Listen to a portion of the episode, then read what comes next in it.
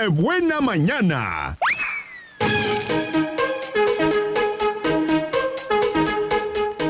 Regresamos cuando ya son las diez de la mañana con veintinueve minutos y eh, seguimos platicando de las metas con la psicóloga María Dolores Hurtado, que es nuestra consejera de cabecera. Gracias, Sergio.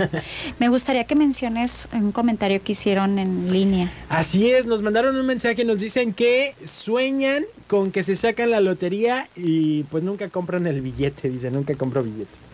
Sí, cabe señalar que los sueños no son premonitorios. Sí. A veces nos vamos con esa ilusión. Sí, ¿no? ¿Por qué? Porque eh, autores han sacado libros que si sueñas esto quiere decir esto otro y, y, y, y ya es como algo generalizado. Imagínate que, que si tú sueñas algo y, y a todos nos pasara lo que sueñan, pues es algo ilógico. Fíjate que a mí me, me enseñaron de algún modo eh, que tenía mucho que ver el qué, qué significado le daba a la persona. Así es. O sea, es decir... Eh, si soñaste con una persona o si soñaste con una acción, ¿cómo te sentías tú con eso? ¿Y qué representa para ti? Porque por ahí va más o menos el mensaje que te está mandando tu... Así es, los sueños son eh, para nosotros información que está en el inconsciente y subconsciente, que en ocasiones lo reprimimos o, o hay al, algún anhelo, ¿sí? Por ejemplo, personas que anhelan eh, o que tienen muchos sueños de lograr algo, uh-huh. este sueñan. O también temores. Temores okay. grandes los sueñas. Como pesadilla. Sí, ¿no? Frustraciones también. En el sueño se eh, hay muchos sueños agitados, y, y pero en realidad es porque... Eh, eh, en el uso de tu vida diaria este, hay algo, ajá, hay algo que, que te está dando vueltas y no le haces caso. Y los sueños, ¿qué? Pum, te muestran todo eso. Y son, qué padre, porque fíjate que, que a través de ellos podemos aprender de nosotros mismos, no de alguien más. Volvemos a lo mismo, que eso es individual. Individual. Okay. Como dijiste tú. Pues está muy interesante.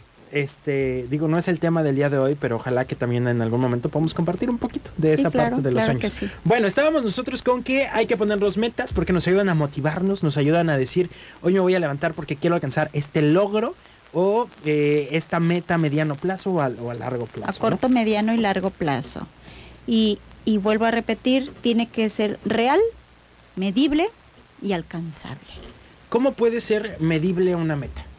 Te voy a poner un ejemplo, Sergio. Si tú dices, eh, quiero, si una de tus metas en cuanto al área física ajá. es en este año bajar de peso, uh-huh. bajar de peso no es suficiente. ¿Cuánto peso quieres bajar? Okay. Tienes que decir cuánto, no nada más, ay, ya quiero bajar de peso, ahora sí.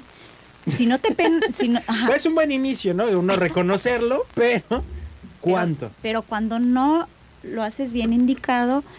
Ahí viene la frustración de que nada más dices, quiero bajar de peso y quiero bajar de peso. Vas al gimnasio o, o, o no necesariamente se tiene que ir al gimnasio porque hay personas que dicen, es que yo no tengo dinero para pagar un gimnasio. Entonces, bueno, este realizas una, playa, acti- sí, una actividad física donde necesitas quemar esas calorías o esa energía que, que tienes de más acumulada en tu cuerpo, uh-huh. pero no te pones una meta.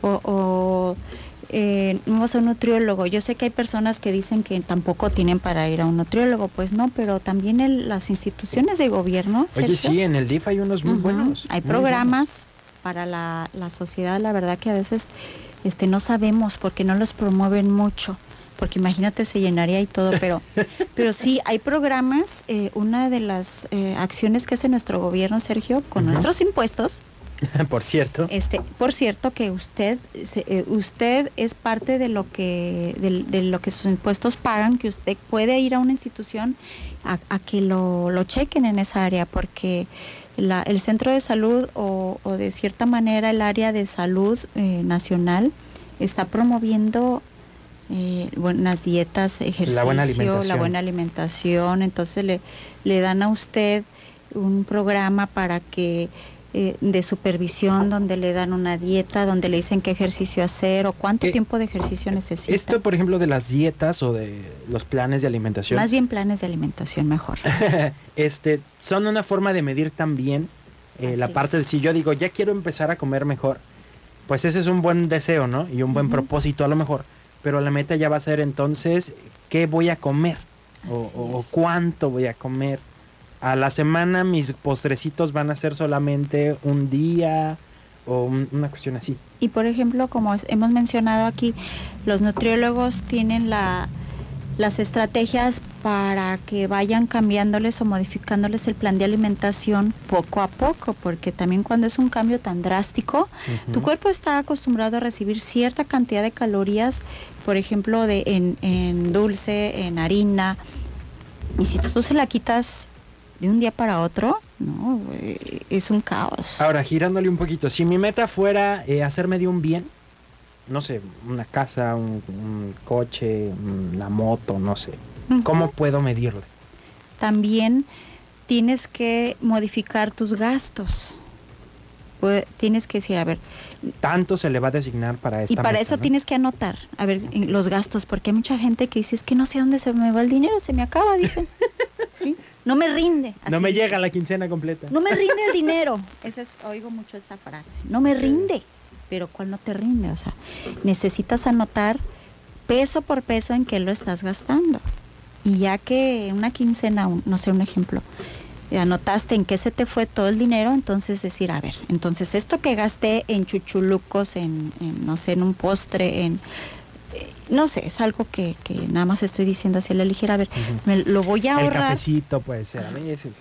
Y no está mal, ¿verdad? En el área social irte y salir con tus amigos. No, yo decía del café diario, que a veces te lo compras. Ajá, decir, bueno, este, en vez de comprarme el café, me lo voy a hacer en mi casa.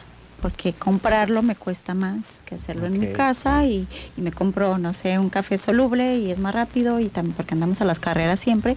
Y, y decir, bueno, lo que estoy gastando en ese café diario, que son dieciséis pesos, no sé, doce pesos mínimo.